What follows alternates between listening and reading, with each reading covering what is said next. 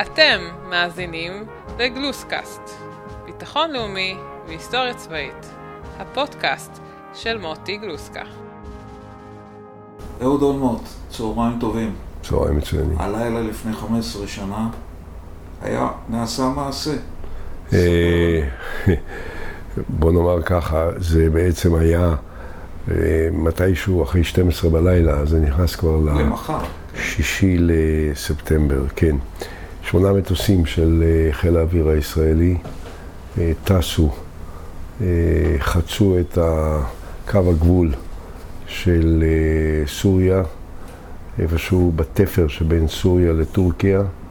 וטסו לכיוון דרום אה, מזרח סוריה, לאזור שנקרא דיר א-זור, וצללו והנחיתו 17 טון פצצות שריסקו והשמידו לחלוטין כור גרעיני פלוטוגני שהצפון קוריאנים בנו במסגרת עסקת, אה, מה שנקרא טרנקי, עסקת דמי מפתח. אה, עם הסורים, ושהיה מיועד לייצר פצצה גרעינית. הפצצת הכור והריסתו היו ממש ביום או היומיים הראשונים שהכור הזה התחיל להתחמם. כלומר, אם היינו ממתינים עוד uh, כמה שבועות, אולי כמה חודשים, הפצצת הכור הזה הייתה עלולה להסתיים בזיהום סביבתי שהיה יכול לגרום נזק אדיר. נדבר עוד מעט על החימום. איפה אתה היית בזמן הזה? אני ישבתי במה שנקרא בבור אה, של המטכ"ל. אה, את המבצע ניהל אה, מפקד חיל האוויר, אלוף אליעזר שקדי, בחדר המבצעים שהיה בסמוך. בחדר הזה אני נהגתי לשבת איתו לא פעם במבצעים שעשינו. אה, באותן תקופות. אה, במקרה הזה אה, חשבנו שנוכחות מעובה מדי בתוך החדר עצמו, יחד עם הרמטכ"ל, יחד עם שר הביטחון, שרת החוץ, אני, המזכירים הצבאיים, העוזרים, נראה מוגזם לחלוטין. החלטנו שהוא צריך לשבת באווירה הכי נוחה לנהל את המבצע. אנחנו נשב בחדר סמוך, היה לנו מסך טלוויזיה. אה, ראש להק מודיעין של חיל האוויר הראה לנו על המפה ועל המסך בדיוק איך המבצע מתנהל ועקבנו אחריו. על הפגישה הראשונה, על הפגישה עם מאיר דגן, עם ראש המוסד. תראה, הפגישה הזאת הייתה ב-13 למרץ 2007. בערך עשרה ימים קודם לכן, או בראשון למרץ אני חושב זה היה, ראש המוסד עם ראש היחידה המבצעית עם, אה, עם אה, לוחמים, כפי שהיה מקובל, באו אליי לאשר מבצע שתכליתו הייתה אה, לחשוף מידע אפשרי בנוגע להתנהלות סוריה בנושא הגרעין. המבצע היה צריך להתקיים בבירה אירופאית. אישרתי את המבצע, ולמחרת אה, ראש המוסד צלצל אה, ואמר שהחבר'ה חזרו והכל בסדר. אה, האישור היה, אני חושב, הגיע סופית ב-13 בבוקר, מאיר התקשר, מזכירה, הלשכה, אל הלשכה שלי, ראש המוסד רוצה לראות את ראש הממשלה בדחיפות. עכשיו, בדרך כלל, ראש המוסד, היה, היו לו פגישות קבועות איתי, וכשהיה מדובר באישור מבצע, אז ידעו שזה עומד לקראת מבצע, אז גם כן היה אף פעם לא היה דבר שראש המוסד רוצה לראות את ראש הממשלה בדחיפות. בדרך כלל כשיש משהו מאוד מיוחד. אה, באותו בוקר אני הייתי בסיור בצבא, ולא רציתי לבטל אותו. כי רציתי להראות, לראות את היערכות הצבא בכל מיני נושאים שהיו רלוונטיים להחלטות שהייתי אמור לקבל אותן. אז אה, אמרתי ללשכה, תודיעו למאיר שיבוא בחמש. הוא בא בחמש. היו איתו סגן ראש המוסד, תמיר פרדו, ואמנון סופרין, שהיה אז ראש אמ"ן של המוסד. מאיר אומר, אה, אדוני ראש הממשלה, פנים חמורות סבר, אבל הפנים של מאיר תמיד היו חמורות סבר. לא, זה לא היה דבר חריג. אה, הוא אומר, אתה זוכר את המבצע שהשארת לנו באירופה?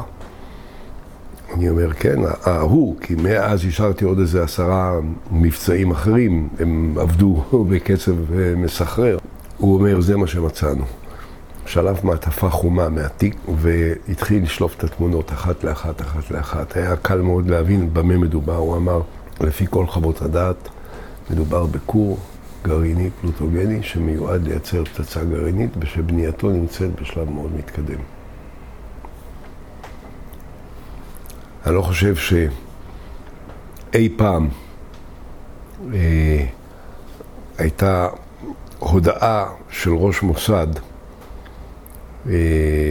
לראש ממשלה שהייתה, היה בה איזשהו אלמנט דרמטי כל כך. מדובר על משהו שהוא קרוב לאפשרות של אה, בניית פצצה גרעינית במרחק אה, של אה, ממש על יד חדרי השינה שלנו. זה לא 1,500 קילומטר באיראן מתחת לאדמה, זה פה בסוריה. בסוריה כשמטוס מתרומם מהקרקע הוא כבר נמצא כמעט מעל השטח האווירי של ישראל. כלומר, פה אין שאלה של... מה המרחק ומה הזמן וכולי, מדובר בכור גרעיני שעוד רגע עומד להיות פעיל. עכשיו מכאן יש כל מיני גרסאות. יש את הגרסה שמישהו בחדר אמר הורסים אותו. אז זהו, שיש גרסה אחת שאני שאלתי את מאיר מה עושים, והוא אמר נהרוס אותו. גרסה אחרת שמאיר שאל מה אתה אומר, ואני אמרתי לא נהרוס אותו. אני רוצה להגיד ככה. מהרגע הראשון היה ברור גם למאיר וגם לי שאנחנו צריכים להרוס את הכור הזה. באיזו מידה הוא ענה לשאלה שלי, או אני עניתי לשאלה שלו, זה באמת גם, גם לא חשוב, אני נותן את הקרדיט למאיר, שמאיר אמר הראשון שצריך להרוס אותו. מאיר היה איש גדול וראש מוסד אה, בעל איכויות של מנהיג גדול, וכל הקרדיט מגיע לו ולאנשים שלו. אה, אני אומר למאיר כך, יגיע היום שנצטרך לשאול את עצמנו איך קרה שמדינה כמו סוריה, על יד הבית שלנו, מצליחה לבנות כור גרעיני, כמעט להשלים אותו, מבלי שאנחנו יודעים את זה. אבל עכשיו זה לא הזמן לעשות חקירות, עכשיו הזמן להיערך כדי לעשות מה שצריך לעשות כדי שהכור הזה לא יתקיים. ואמרתי למאיר אה, שאני מבקש שאף אחד לא ידע על הכור, אלא על בסיס של חיוני שהוא ידע אותו לצורך מילוי תפקיד שיגזר מההחלטה שלנו כיצד לפעול. אחרי זה זימנתי לחדר את עוזריי, שיתפתי אותם במידע. תראה, זה היה יום מיוחד ביותר, הייתי אומר, בהיסטוריה של מדינת ישראל. אנחנו עסוקים עכשיו שנים באיום הגרעיני האיראני. שאנחנו יודעים בוודאות שאין להם פצצה, שאין להם עדיין חומר מועשר בכמות מספקת כדי לייצר פצצה. אנחנו יודעים שעדיין אין להם יכולת טילית לשגר פצצה לישראל ושהיא תופעל, כל זה עוד לא קיים. ובמשך אה, עשר שנים הנושא העיקרי שממשלת ישראל עוסקת בו יום ולילה זה מה לעשות באיום האיראני. עם כל מה שאנחנו יודעים שנעשה בתחומים הבינלאומיים והמדיניים, ביחסים עם ארצות הברית ויחסים עם מדינות אחרות. פה שמים לך על השולחן תמונה של כור שבנייתו כמעט הושלמה, שעניין של חודשים ספורים עד שהוא יתחיל להתחמם, כשכמעט ברור לחלוטין שברגע שהוא יתחיל להתחמם, האפשרות לסכל אותו היא אה, קטנה משום שייתכן שאז ייגרם זיהום סביבתי. הוא נמצא 700 מטר מנהר הפרת. ברגע שיהיה זיהום סביבתי ונהר הפרת חס וחלילה יזוהם, אז לאורך אלף קילומטר מאותו רגע עד לנצח מי שימות, ימות בגלל שישראל זיהמה את נהר הפרת בנשורת גרעינית. מצד שני, מדובר פה באפשרות שתגרור אותך למלחמה, וצריך להיערך לזה. איך נערכים לסיכול הכור מצד אחד, איך נערכים גם לאפשרות שסיכול הכור יגרור מלחמה מצד שני, ואיך עושים את כל זה מבלי שהסורים יגלו שאנחנו נערכים לעניין הזה, אה, יעשו פעולות שעלולות לגרום לקושי אה, אולי כמעט בלתי אפשרי להתמודד עם הסיכול של הכור. למשל, אחד הדברים שהוא עלה בשלבים יותר מאוחרים, אבל הוא עלה בצורה מאוד בולטת, בין היתר סביב עמדתו של נשיא ארה"ב דאז לגבי אפשרות של התקפה צבאית, שאמריקה מעדיפה שתהיה פעולה דיפלומטית. ואחד העוזרים שלו אמר, מה שאנחנו כמובן שיערנו וחששנו ממנו, אומר, ברגע שאנחנו נפתח בפעולה דיפלומטית, אז בעצם נודיע שאנחנו יודעים שיש כור גרעיני שהוא נמצא בתהליך של השלמת בנייה בסוריה. הדבר הראשון שהסורים יעשו כדי למנוע מאיתנו להתקיף את הכור, זה הם יביאו למתחם עשרת אלפים ילדים וימקמו אותם באוהלים או בצריפים מסביב לכור, ואז מה אתה עושה? אתה הורג עשרת אלפים ילדים כדי לסכל את הכור, אבל באותו רגע, מה שהיינו צריכים לעשות זה להיערך, לשנות את סדר היום באופן טבעי, אבל מבלי שמישהו ירגיש שקורה משהו. אני גזרתי גם על עצמי וגם על לשכתי, ואני חושב שזה גם אה, קרה כך, לשמור על סדר היום כמו שהוא היה. בלי שום שינויים. ומכאן ואילך את ההתייעצויות בנושא הגרעין אנחנו עשינו בבלפור, בבית ראש הממשלה, בימי שישי, שנקבע צוות מאוד מצומצם וקבוע שהתכנס, והצוות הזה היה מגיע, א', יום שישי ב-11 בבוקר, בית ראש הממשלה זה מקום שהוא לא, אין בו, לא מסתובבים הרבה אנשים. היינו צריכים להמשיך לפעול במתכונת הרגילה, לעשות את הדיונים ביום שישי, כשהמשתתפים באים או שניים שלושה ברכב, נכנסים לתוך החנייה הפנימית של בית ראש הממשלה, השערים נסגרים, הם יוצאים, אי אפשר לראות אותם מבחוץ וכולי. כל מיני אמצעים כאלה קטנים, אבל שהם מצטברים לאיזשהו מאמץ שיטתי שנועד למנוע חשיפה שיש, קורה משהו. ובמשרד עצמו המשכנו לקיים את הדיונים השגרתיים ואת סדר היום השגרתי. בשלב מסוים אה, הזמנת אליך ראשי ממשלה לשעבר. הראשונים שעדכנתי אותם היו ראשי הממשלה לשעבר. אני זימנתי את ראשי הממשלה לשעבר פעם קודמת, או פעמיים אפילו, לדיון אצלי. אמרתי שאני חושב שזה טוב שראש הממשלה יוכל להתייעץ עם אה, ראשי ממשלה שקדמו לו, שיש להם ניסיון, שהם בדרך כלל שותפי סוד, הם מכירים את רוב הדברים הכי רגישים של, של חיינו. ומטבעם שהם אמורים לשמור, לדעת לשמור סוד, אז אין שום סיבה בעניינים ביטחוניים לא להתייעץ איתם. בתקופה שלי, אז היו שלושה ראשי ממשלה לשעבר, שמעון פרס שהיה סגן ראש הממשלה שלי, ביבי נתניהו שהיה ראש האופוזיציה שלי, ואהוד ברק שהיה לשעבר ראש הממשלה ובאותה עת היה אזרח פרטי. הזמנתי אותם פעמיים, אני חושב, לדיונים בנושאים שהיו על הפרק באותה עת, ובעקבות החשיפה של הכור הגרעיני, הזמנתי אותם בנפרד, אחד-אחד, לפגישה בבית ראש הממשלה בבלפור, חדר העבודה, ראש המוסד, ראש אמ"ן, ראש הוועדה לאנרגיה אטומית, ואני עם ראש הממשלה לשעבר, החתמנו כל אחד על התחייבות לסודיות וגילינו לו את ה... פרטי העניין. התגובה של אה, ברק הייתה, צריך יהיה להרוס את הכור הזה. התגובה של נתניהו הייתה צריך יהיה להרוס את הכור הזה. והתגובה של פרס הייתה שונה. הוא דיבר על אולי אפשרות להגיע לאיזשהו הסדר עם סוריה. דבר שנראה לי... גם בארצות הברית היו אנשים שחשבו שאפשר לעשות מהלך דיפלומטי, נכון? תכף נגיע לזה.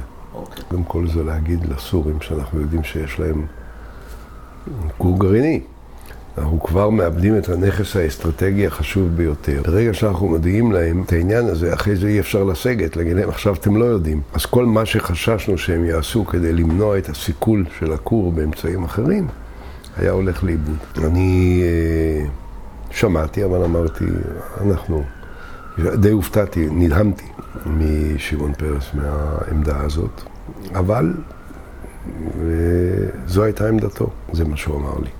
התקשר איתי שבועיים אחרי זה, וביקש להיפגש איתי ואמר לי, תקשיב, יהיה מי שייעץ לך לעשות פעולה קרקעית.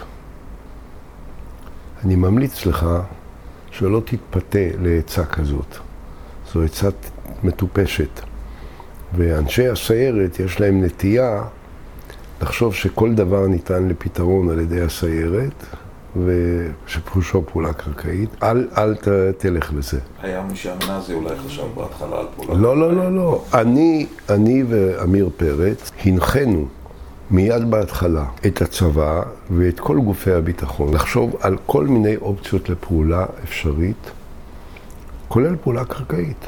בהחלט, אני, אני אמרתי, כאופציה, אני רוצה, אמרתי שביום שבו אני אצטרך לקבל את ההחלטה, כל האופציות האפשריות יהיו מנחות לפניי ואני אחליט מה אני רוצה לבחור, איזה מהאופציות האלה נראית הנכונה ביותר, היעילה ביותר, נטולת הסיכונים ביותר ורבת הסיכויים ביותר.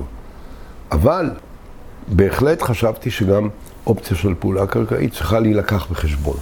במקביל, אה, אני החלטתי, על פי עצה של אחד מיועציי, נדמה לי של המזכיר הצבאי שלי דאז, אלוף גד שמני, שאני רוצה להקים אה, פורום של מה שנקרא במודיעין שלנו איפכא מסתברא.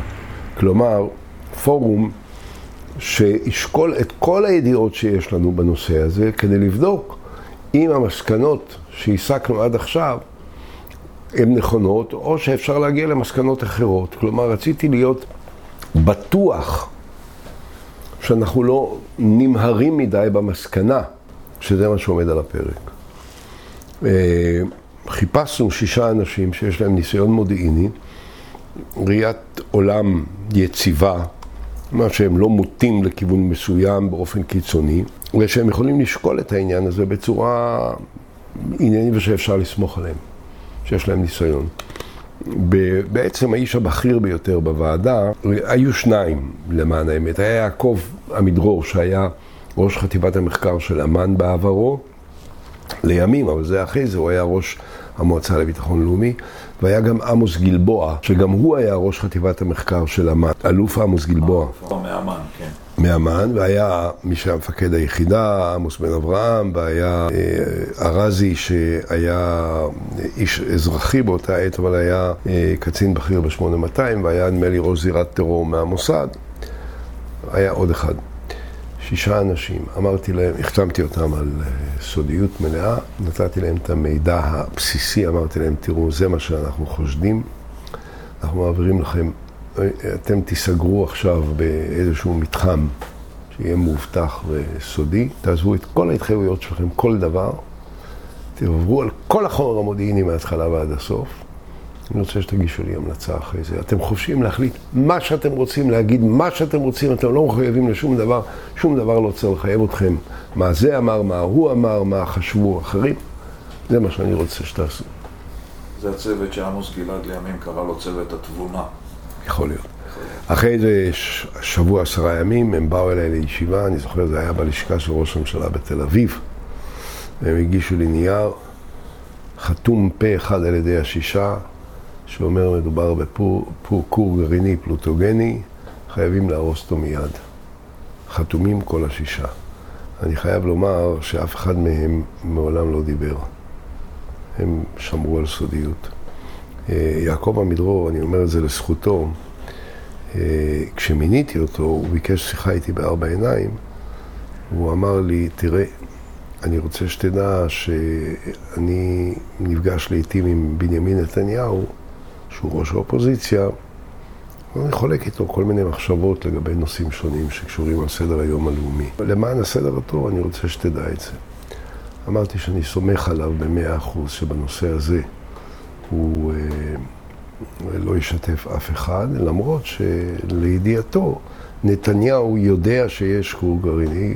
את הידיעה, חלקתי אותה עם נתניהו ושיתפתי אותו בעניין, אבל הוא לא אמור להתייעץ איתו.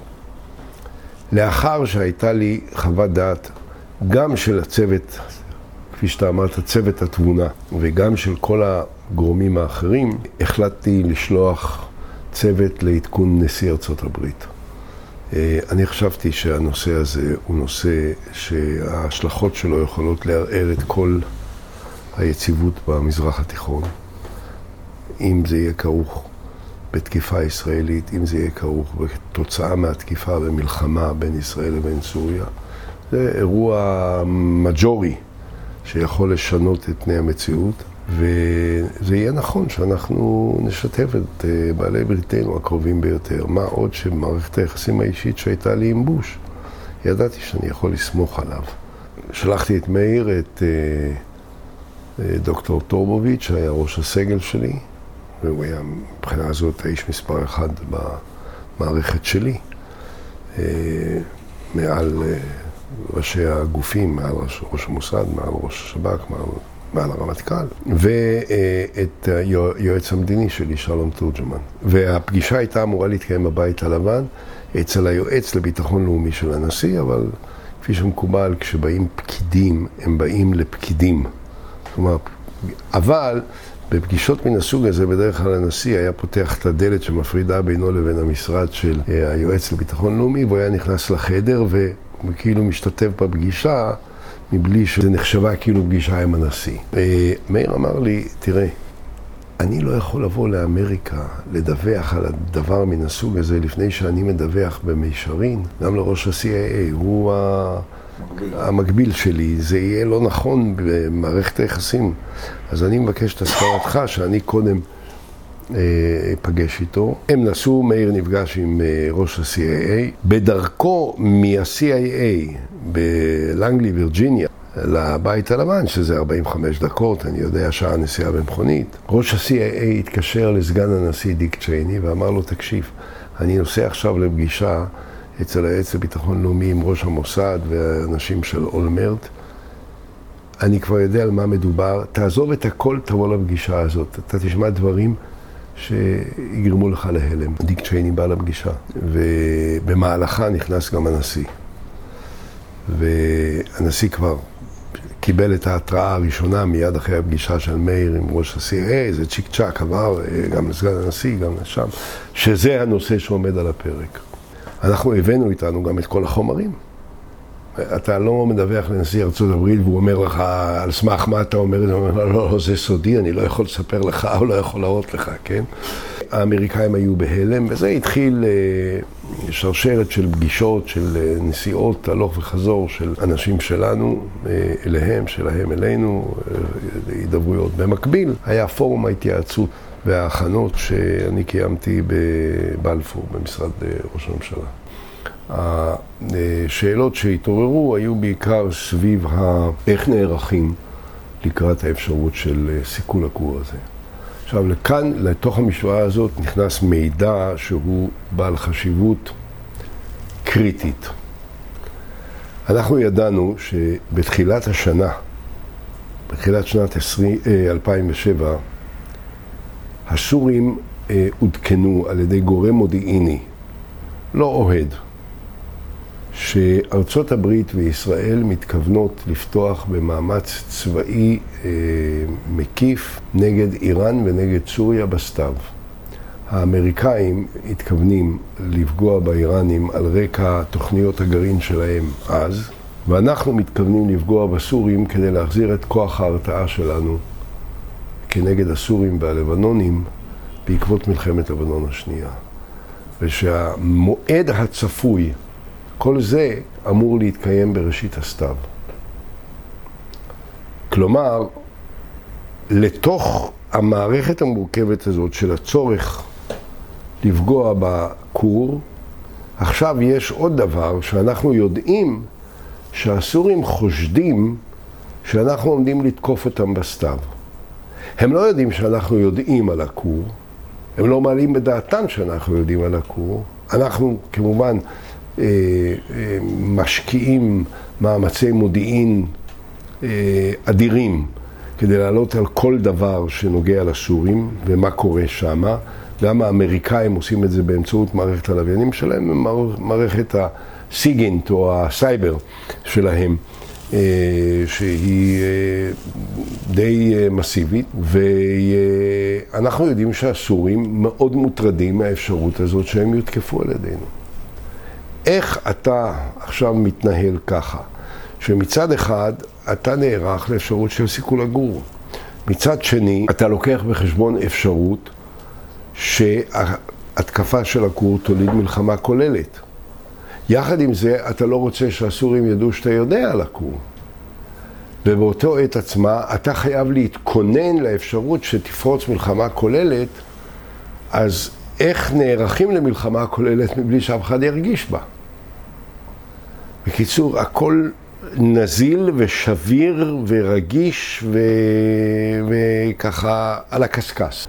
ואיך גורמים לכך שבתוך כל ההתנהלות הזאת שלנו שום דבר לא ייפלט במקרה למישהו ויצא החוצה ויכול לגרום לנו נזק אסטרטגי אדיר שהסורים ידעו שאנחנו יודעים על הכור. אנחנו הבנו שבסוריה לא יודעים על הכור.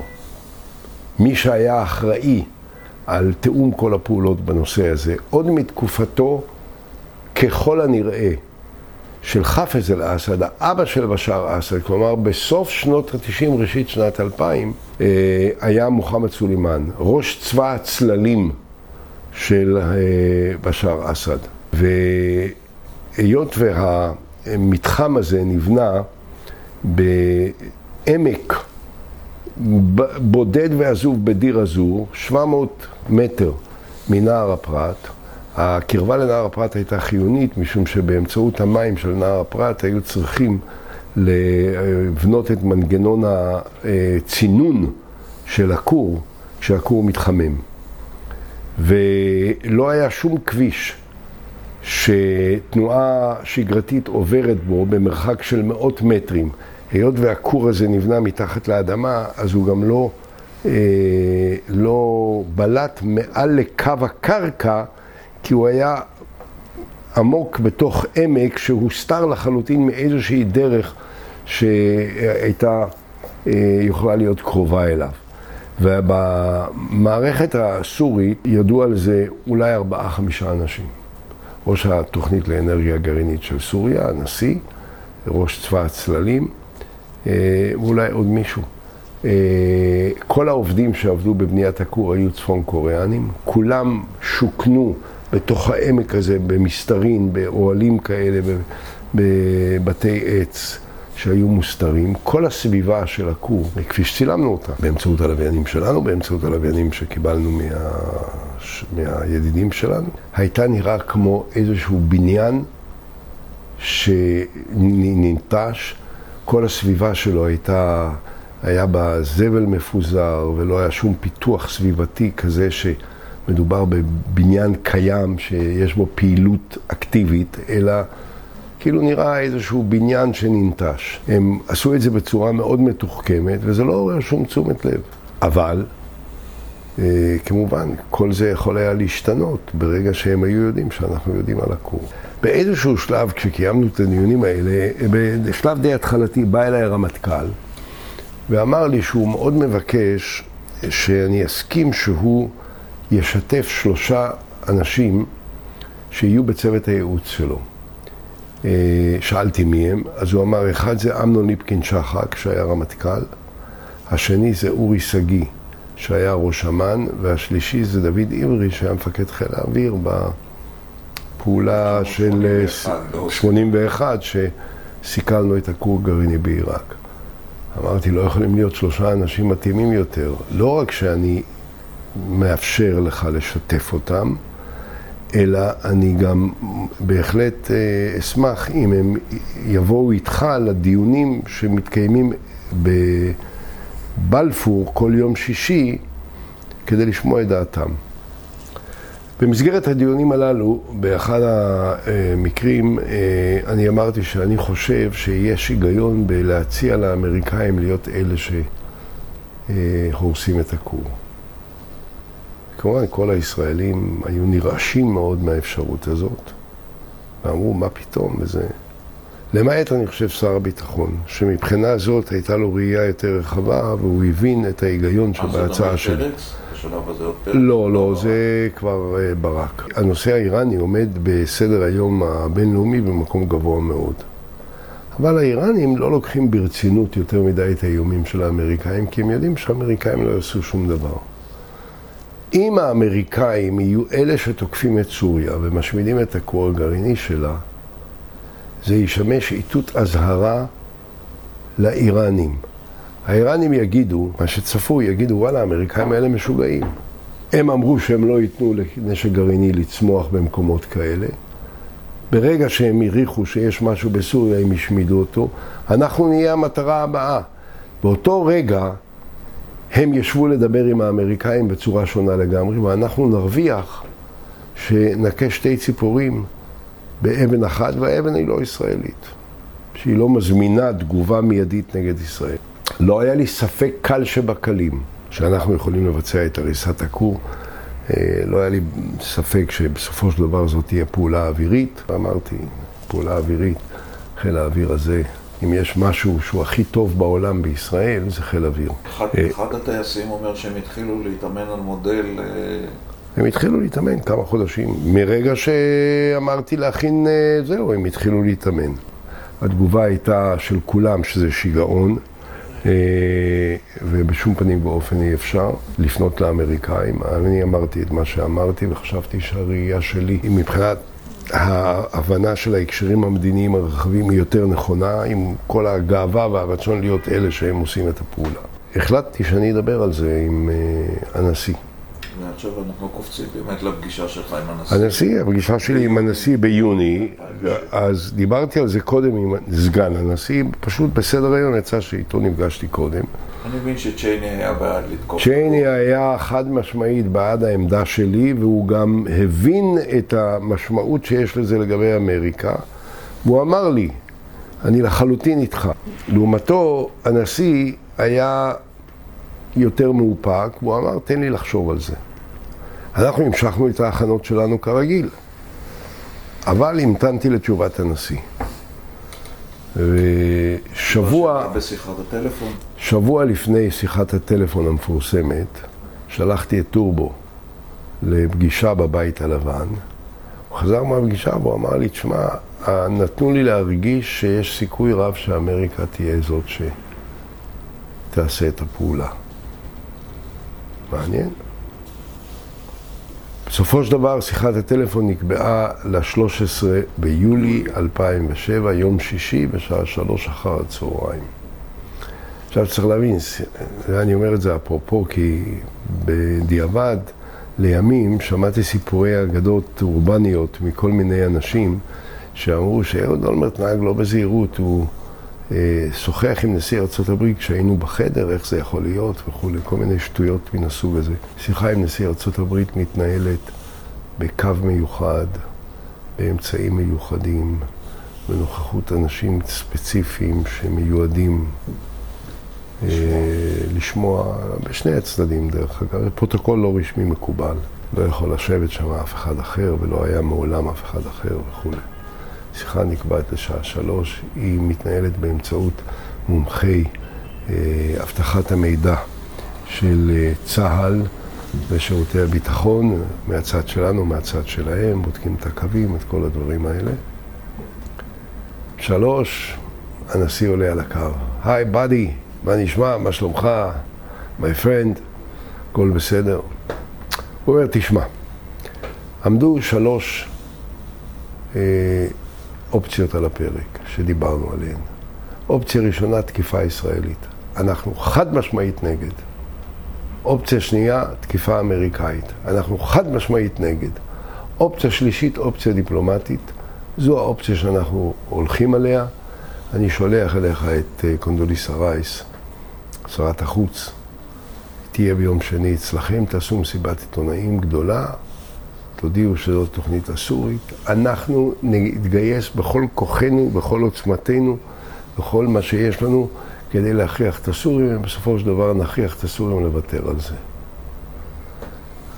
הוא לא הספיק לסיים את המשפט, אמרתי לו, Mister President, אני מבין שזאת עמדתך, אני מאוד מודה לך, אתה לא, אני כן. האחריות לביטחון מדינת ישראל היא שלי, אין לי זמן לחכות, אנחנו נבצע את הפעולה ונעשה מה שצריך לעשות. אני אדאג לביטחון ישראל. לימים קראתי וגם שמעתי מפיו של אה, אליוט אברהם. אליוט אברמס. כן, ש... שמע את השיחה בצד של שהוא היה על הקו של הנשיא.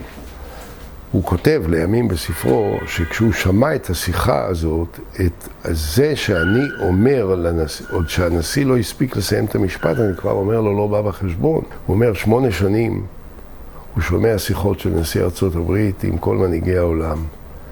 מעולם לא היה מישהו שכשהנשיא אמר לו דבר כזה, הוא לא אמר, אוקיי, תן לי לחשוב 24 שעות, תן לי לחשוב 12 שעות, תן לי לחשוב שעתיים. הוא בתוך שנייה אמר לו, לא בא בחשבון, אני אעשה את זה, תודה רבה וכולי. הוא, אומר, הוא חשב שבוש יזרוק את השופרת. לא. השיחה התנהלה 45 דקות. הנשיא אמר הרבה דברים הגיוניים. ש... שגם אמרת לו שאתה מכבד את קונדוליסה רייס, אבל שלא ישלח. כן, לא, אמרתי לו, תראה, קונדוליסה רייס, אני מעריץ אותה ביכולת הדיפלומטית שלה, באינטליגנציה שלה, במעורבות שלה. אבל אמרתי לו, אני לא מתכוון לשום אופציה דיפלומטית, ולא יהיה אופציה דיפלומטית, אז אין טעם שהיא תבוא. אנחנו נעשה מה שצריך לעשות, אנחנו נהרוס את הכור, אדוני הנשיא, שלא יהיה ספק בעניין הזה. ואז אמרתי לו, מה הנימוקים שלכם? הנשיא הציג בפניי שתי, אה, שתי עמדות. אחת, הוא אומר שברגע שהוא יציג את ה... הוא יצטרך לדווח על העניין הזה לוועדת הקונגרס, ועדת המודיעין של הקונגרס, וזה חובה, זה, הנושא של הדיווח לקונגרס זה נושא רציני ביותר. אנחנו לא מספיק מודעים לזה בישראל, אבל מספרים שקראתי על נשיאים אחרים בתקופות אחרות, בהקשרים אחרים וכולי, העניין של הדיווח ודיווח אמת לוועדת הקונגרס, זה עניין בעל משמעות כבירה שם, מבחינה פוליטית ומבחינה לאומית. והנשיא אמר, דבר ראשון ישאלו אותי, מאיפה המודיעין שהיה לכם על הנושא של הכור?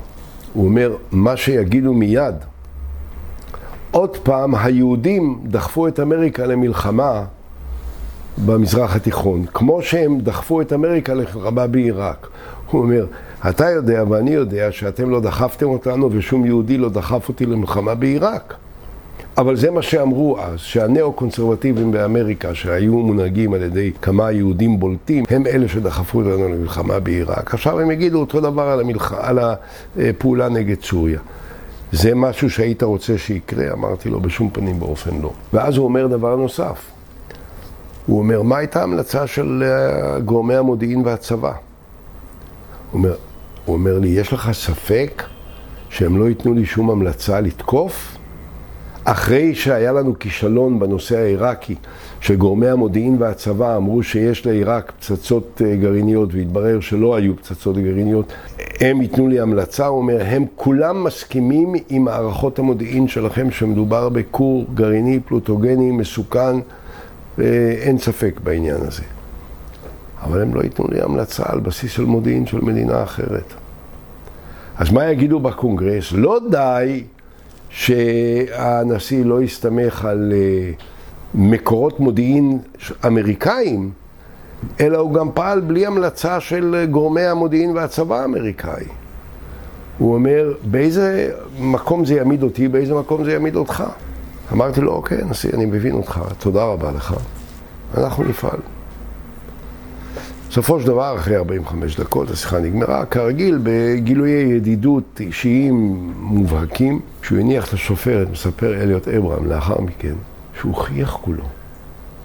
ואליוט אומר לו, אדוני הנשיא, מה אתה מחייך? ראש ממשלת ישראל אה, אמר לך, אה, זה לא. אומר, אני אוהב אותו. הוא אמר עוד משהו, אבל לא חשוב.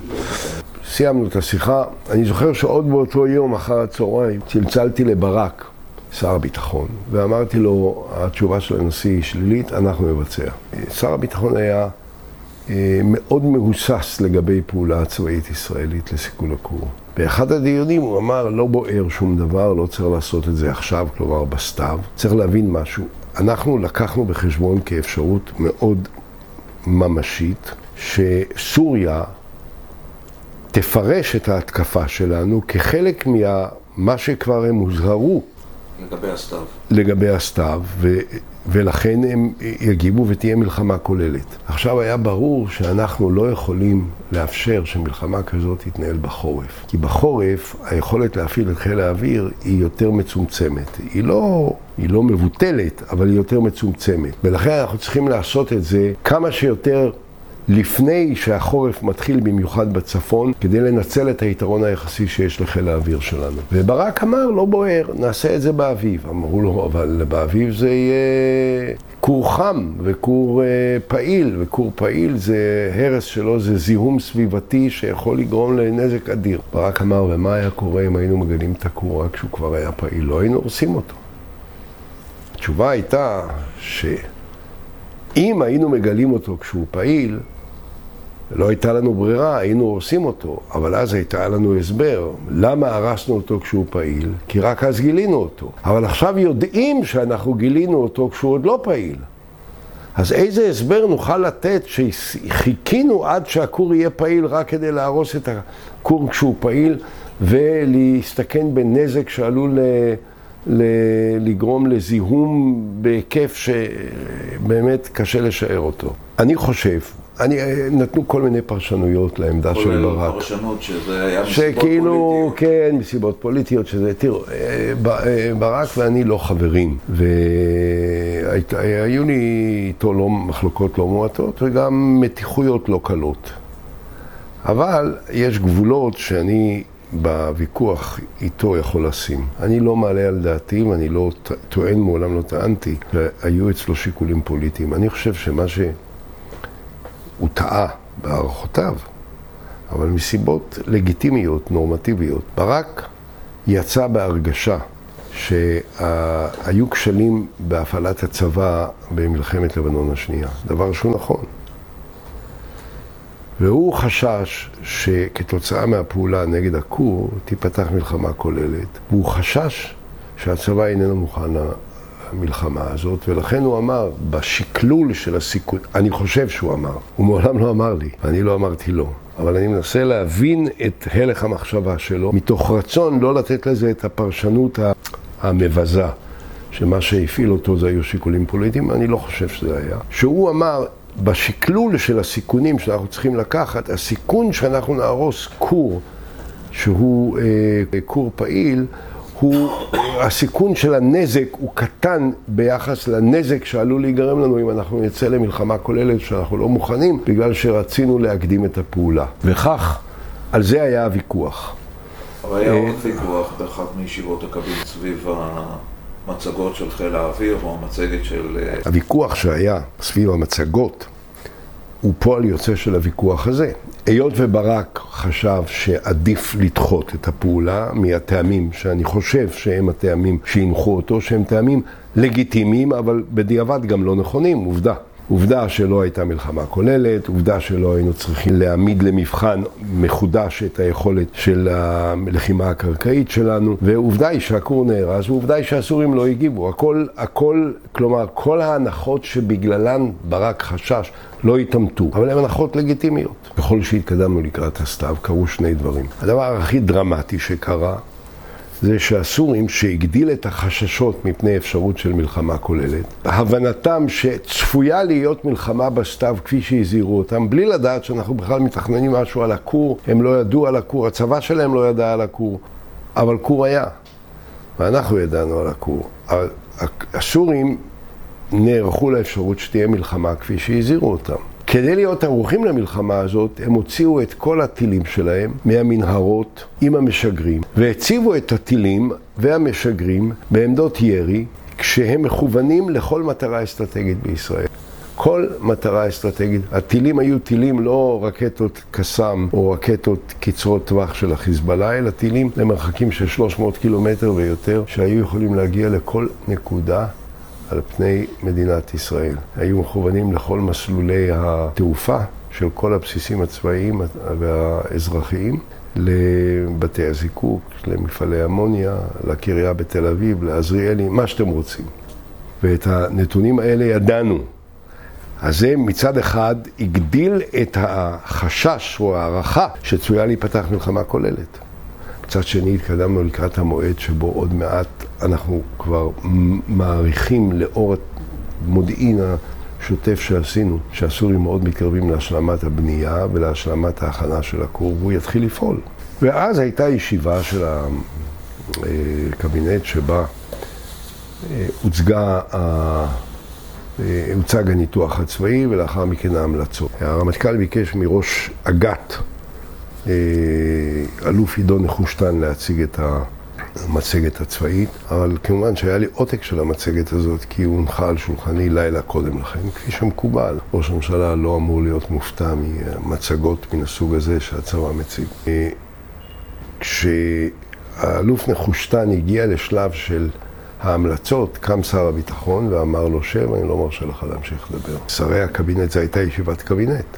אז כבר שרי הקבינט היו מעודכנים בעניין. היו די, די מופתעים. שר הביטחון אמר, אני, מונח, אני האחראי מטעם הממשלה על הצבא, אני האיש שנותן הנחיות למערכת הצבאית מטעם הממשלה, ואני לא מרשה לו לדבר.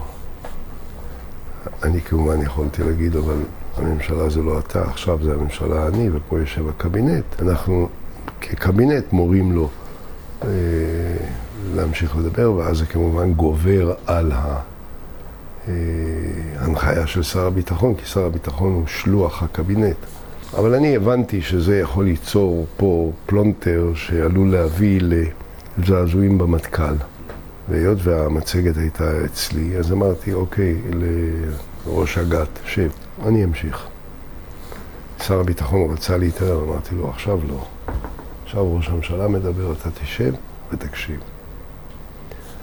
וההמלצות של הצבא היו שצריך להיערך לסיכול הכור באופן מיידי, וכל יום נוסף שממתינים כרוך בסיכונים שאסור לישראל לקחת על עצמה. הישיבה הזאת אה, הייתה דרמה ענקית, אני ככה מדבר בטונים הנמוכים עכשיו, 15 שנה יותר מאוחר, אבל זה היה דרמה ענקית. חברי הקבינט, שרי העבודה, ניגשו אליי בתום הישיבה ללחוץ את ידי ולהגיד לי שנהגתי בצורה נכונה בעימות הזה מול שר הביטחון. היו אחרי זה חילופי מכתבים, שר הביטחון אליי ואני אליו והוא אליי, היו שליחים מביאים אליי מכתבים של שר הביטחון עם כל מיני התייחסויות ואני הייתי משיב לו, אבל זה יותר שייך לצד הרכילותי, זה לא נוגע למהות. בסופו של דבר, במהות, המשכנו להתקדם לכיוון ה... במהות האלה אתה מקבל גם מסר אישי במסדרון, ככה מתאר את זה שקדי. שקדי בא אליך במסדרון. לא, לא, לא, לא בדיוק כך. לא בדיוק. לא. אנחנו, אני, אני עושה מאמץ. אנחנו uh, התקדמנו לקראת uh, הפעולה. היו כל מיני, אני למשל, הייתה הצעה, באה אליי uh, נציגות מטעם מערכת הביטחון בראשות השר, uh, מי שהיה אז סגן השר, מתן וילנאי, איש יוצא מן הכלל, uh, ואדם שמאוד שמחתי עליו, בטחתי בו. אה, כדי להציע אפשרות של חלוקת ערכות מגן לכל יישובי הצפון. אמרתי, רבותיי, זה טירוף. אנחנו נחלק ערכות מגן, תוך שעתיים הסורים ידעו שחילקנו ערכות מגן בצפון. מתי מחלקים ערכות מגן? שמתכננים פעולה צבאית. אה, זה יהיה בשבילם איתות, שאכן האזהרות שהם קיבלו שאנחנו עומדים לתקוף, עוד פעם, לא בקשר לכור, כי על הכור הם לא ידעו שאנחנו יודעים, אבל האזהרות שהם קיבלו שאנחנו עומדים לתקוף בסתיו, הנה זה מתממש, אנחנו מחלקים ערכות מגן. אמרו לי, ומה יהיה אם הם יגיבו וישתמשו בנשק אה, כימי, ביולוגי, ולא יהיו ערכות מגן? אמרתי, אחריותי.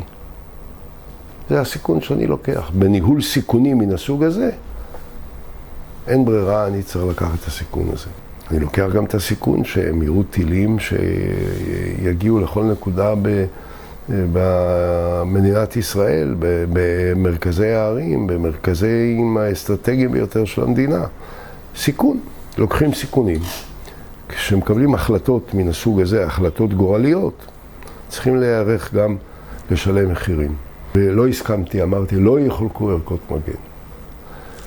אנחנו נערכנו, אני נתתי בישיבה שלאחר מכן, נדמה לי בשביעי באוגוסט ב-7 באוגוסט, חודש בדיוק, נתתי סקירה אה, מאוד מקיפה על המשמעויות השונות של הפעולה הזאת שאנחנו עומדים לבצע, ועל הסיבות ועל הנסיבות ועל ההשלכות. ואחד הדברים החשובים שאמרתי, בשביל זה אני חוזר על זה, אמרתי, אין בפעולה הזאת שום ניסיון לכפר במשהו על אכזבה שהייתה יכולה להיות למישהו מהפעולה שלנו בלבנון. אין שום קשר בין הדברים. האיום הזה הוא איום קונקרטי שצריך להסיר אותו. אין בין זה לבין הנושא הלבנוני ולא כלום. היום בדיעבד זה נשמע מצחיק, כי 16 שנה לאחר שהסתיימה מלחמת לבנון, ברור היום לכל אדם סביר שמלחמת לבנון הייתה הצלחה אסטרטגית שאולי לא הייתה בתולדות המלחמות של מדינת ישראל. מעולם אחרי איזושהי מלחמה שניצחנו בה, לא היה שקט 16 שנה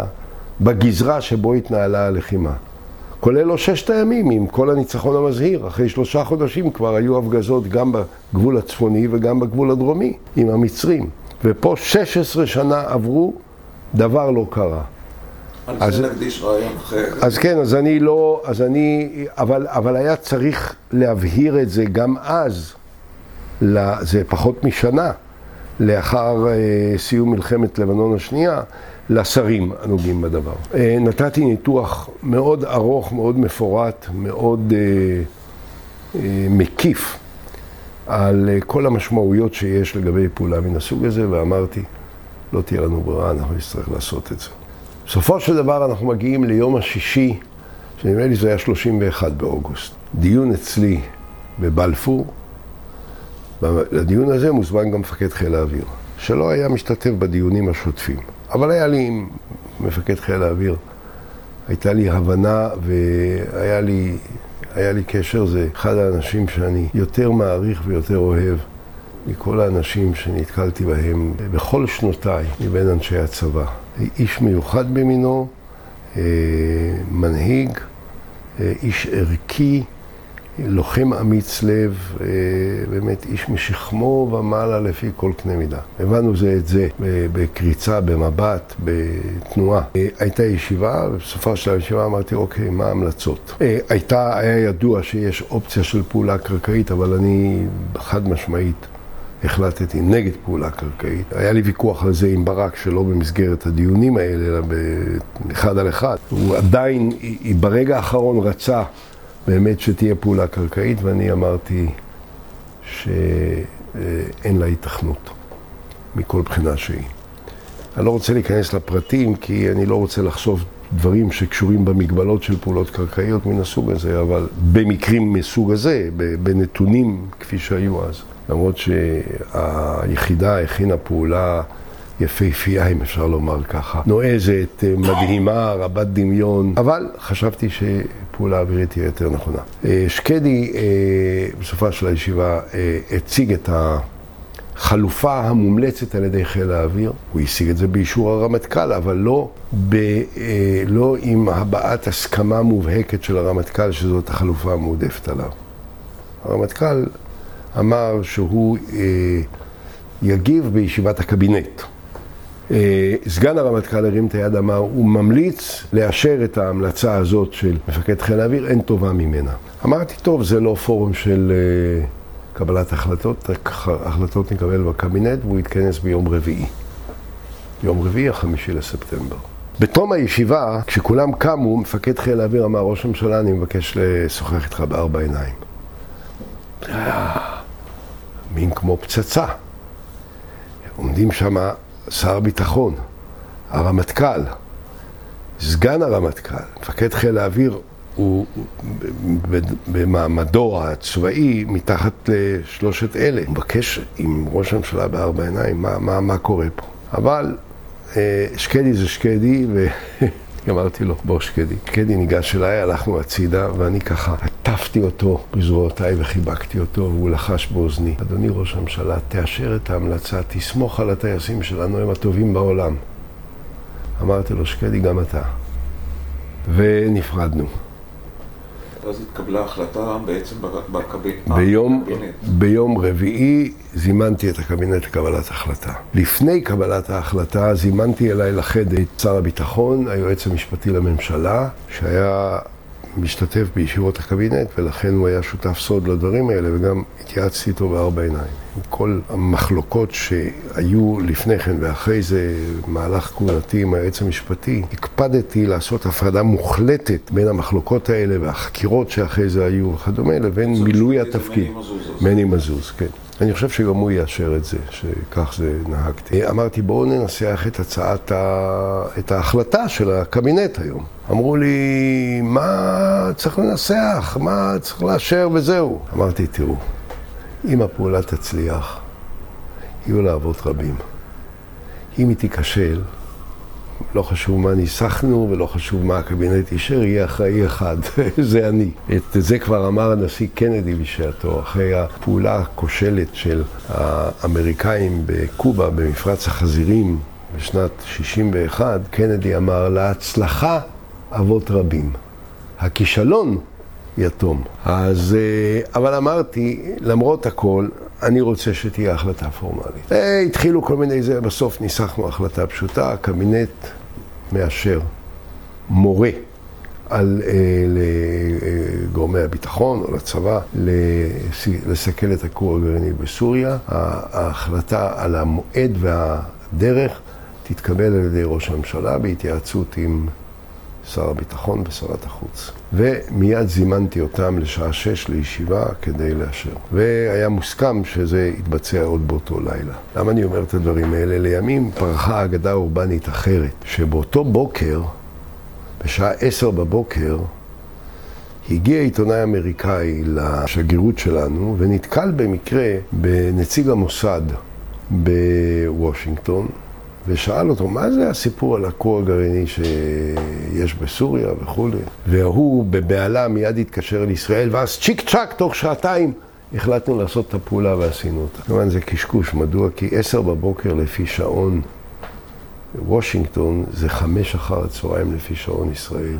קבינט כבר ישב בשעה עשר בבוקר, כלומר כשעוד גם העיתונאי וגם נציג המוסד ישנו בביתם, אנחנו כבר החלטנו לאשר את הפעולה, ואני כבר זימנתי את הישיבה בשעה שש כדי להחליט פורמלית על פי ההסמכה שניתנה לי ולשר הביטחון ולשרת החוץ, ולכאורה בזמן ש... נציג המוסד דיווח לנו שיש עיתונאי בריטי שיודע על כך, או עיתונאי אמריקאי שיודע על כך, ומפקד חיל האוויר תדרך את הטייסים לקראת הפעולה. ככה שאין לזה, לא היה דבר כזה, היה דבר אחר. פה מבלבלים. באיזשהו שלב הייתה לנו תחושה שהבריטים, ה-MI6, מרחח יותר מדי. מה קרה שפתאום יש איזשהו מאמץ פעילותי, פעלתנות מוגברת של כל מיני גופי מודיעין, אמריקאים, ישראלים, כולל לוויינים, לסוריה. אנחנו מאוד לא רצינו שהבריטים ידעו ממקורות שלהם על העניין הזה, כי הפרוטוקול של יחסים בין ארגונים, ברגע שאתה משתף את הארגון, ארגון אחר, במידע שהוא מידע שלך, אז הוא מחויב לך, כמו שהנשיא הבין שהוא לא יכול לדווח על המודיעין שאנחנו נתנו לו בעניין קיום הכור, אלא אם אנחנו נאפשר לו לעשות את זה. ואז החלטתי אה, לשתף את הבריטים בעניין. שלחתי את אה, ראש המוסד ואת ראש אמ"ן לפגישה עם ראש ה-MI6. תיאמתי את זה עם ראש ממשלת בריטניה בלי שהוא ידע על מה. אמרתי לו, אנשים שעובדים אצלי ידברו עם אנשים שעובדים אצלך, ומה שיספרו לך, שלא תספר לנפש חיה, כי אני אומר את זה לך רק מתוך אמון אישי בידידות העמוקה בין שני העמים שלנו ובינינו באופן אישי. והם דיווחו ל-MI6, ה-MI6 דיווח לראש הממשלה, והם שמרו את זה בסוד כמוס. כך חסכנו לעצמנו את הסיכון שהבריטים, אם ידעו את זה באופן עצמאי, אולי גם אה, יחשפו את זה לגורם כלשהו שיכול, אה, זה יכול להתגלגל. בשעה שש בערב נכנסנו לחדר הישיבות של, בלשכת ראש הממשלה, שר הביטחון, שרת החוץ ואני. ראשון נכנס ראש המוסד, אחרי זה נכנס הרמטכ"ל. ואמר, אנחנו, שמונה מטוסים יטוסו במסלול הזה וכולי. הרמטכ"ל אמר את דברו ויצא. נשארנו שלושתנו בחדר. פניתי לציפי לבני ואמרתי לה, אה, שרת החוץ, מה עמדתך? היא אמרה לי דבר נכון, היא אמרה לי אולי קודם ששר הביטחון יגיב. זה התחום שלו. שר הביטחון אמר, אני ממליץ לאשר את הפעולה. צריך להבין שברגע המכריע, ברגע האמת, ברק המליץ על הפעולה.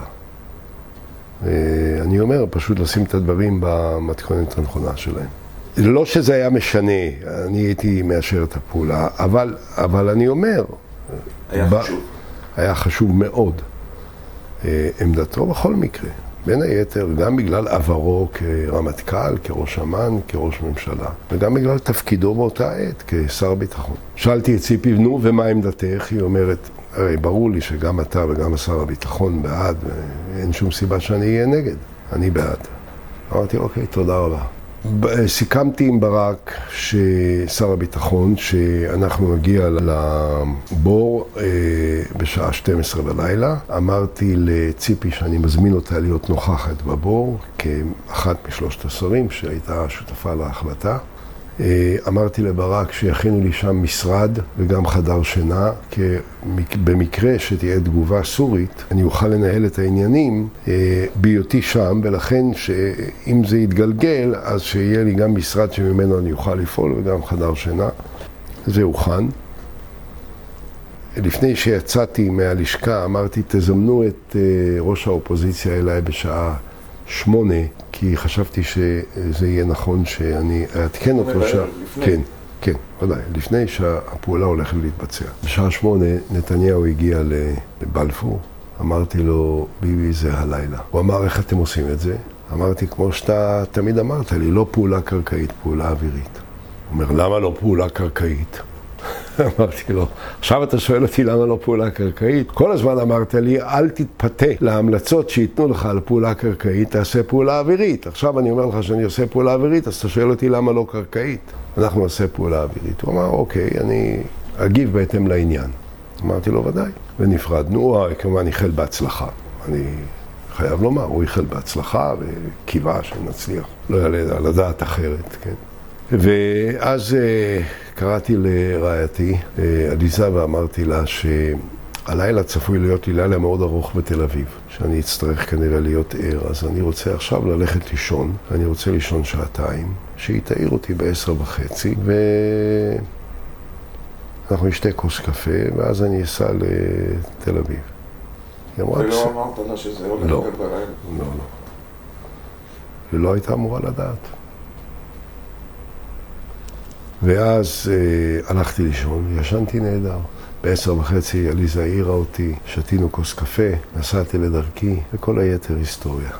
לימים, חודשים אחרי זה, יום אחד בא אליי מפקד חיל האוויר, שקדי, ואמר לי, אני חייב לשאול אותך שאלה, אדוני ראש הממשלה. שמעתי סיפור שאני לא מאמין לו. אומרים לי שלפני הפעולה הלכת לישון וישנת שעתיים, איך יכולת לישון? אמרת לו, יכולתי לישון כי יש לי אנשים כמוך, וכמו הטייסים שלך. ואכן. אבל עד עכשיו אתה מתאר את זה כראש ממשלה, כמנהל. אני רוצה לשאול אותך משהו בפן האישי. איך מרגיש האדם, אהוד אולמרט, שצריך לקבל, אה, את ההחלטה כזאת, שאתה יודע מה מונח על הסף. אני אומר לך, אולי אתה לא יודע, אתה בטח יודע, שהיה תרגיל מפקדות בפיקוד צפון. גדי איזנקוט, ואני השתתפתי בו, כי גדי איזנקוט אה, השתתפו פה יחידות סדירות. גדי איזנקוט הכין את הפיקוד למלחמה, הוא לא אמר כלום, הוא לא... את הפיקוד למלחמה. נכון. אה, חשוב. התשובה היא מאוד פשוטה, תשמע, אתה יודע, אפשר לי להצטעצע בהרבה מילים. שמע, אתה נמצא בתפקיד של ראש ממשלה כדי לדעת לקבל החלטות. ואני באתי מוכן לתפקיד. אני כל חיי חיכיתי לרגע שבו האחריות הזאת תוטל עליי. בסיטואציה כזאת או בסיטואציה אחרת, בעימות כזה או בעימות אחר. אבל כל חיי הכנתי את עצמי בסדרה ארוכה של תפקידים שמילאתי, שדרשו נחישות, קבלת החלטות, הכרעות. יכולת להבחין עיקר מטפל, להתרכז בעיקר, להתמקד במה שחשוב ולעשות את הדברים. מה זה היה להיות ראש עיריית ירושלים בתקופת האינתיפאדה השנייה? מה זה משחק? כל יום מתפוצץ אוטובוס, כל יום מתפוצצת מסעדה, כל יום אנשים נהרגים ברחובות, מתפוצצים, חלקי גוויות מסתובבים ברחובות, ואתה צריך להחזיק את העיר שהיא לא תתמוטט. מה זה דבר קל? אתה במשך עשר שנים מנהל את העיר הכי מורכבת, הכי סוערת, הכי רגישה, הכי שבירה, הכי מתפוצצת בעולם.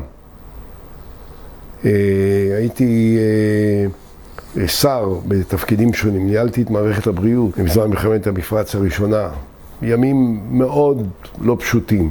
הייתי שר אוצר, הייתי שותף בקבינט הביטחוני במשך שנים, גם בקדנציה הראשונה שלי כשר, גם בקדנציה שקדמה למילוי התפקיד שלי כראש ממשלה. בסך הכל, אה, קודש, אה, גודש האחריות היה ברור, החשיבות של העניין הייתה ברורה. אני ידעתי דבר אחד, כשהלכתי לישון באותו יום רביעי, בשמונה וחצי בערב, ידעתי שעשיתי, עשינו, אני עשיתי כקודקוד ראשי, אבל כל המערכות שתחתיי, כולנו עשינו את כל הדברים הנכונים, בדרך הנכונה שהיה צריך לעשות כדי להיות מוכן לרגע הזה. עכשיו מגיע הרגע הזה, אנחנו נעבור אותו. זה מה שהלבשתי. אהוד אולמרט, תודה רבה.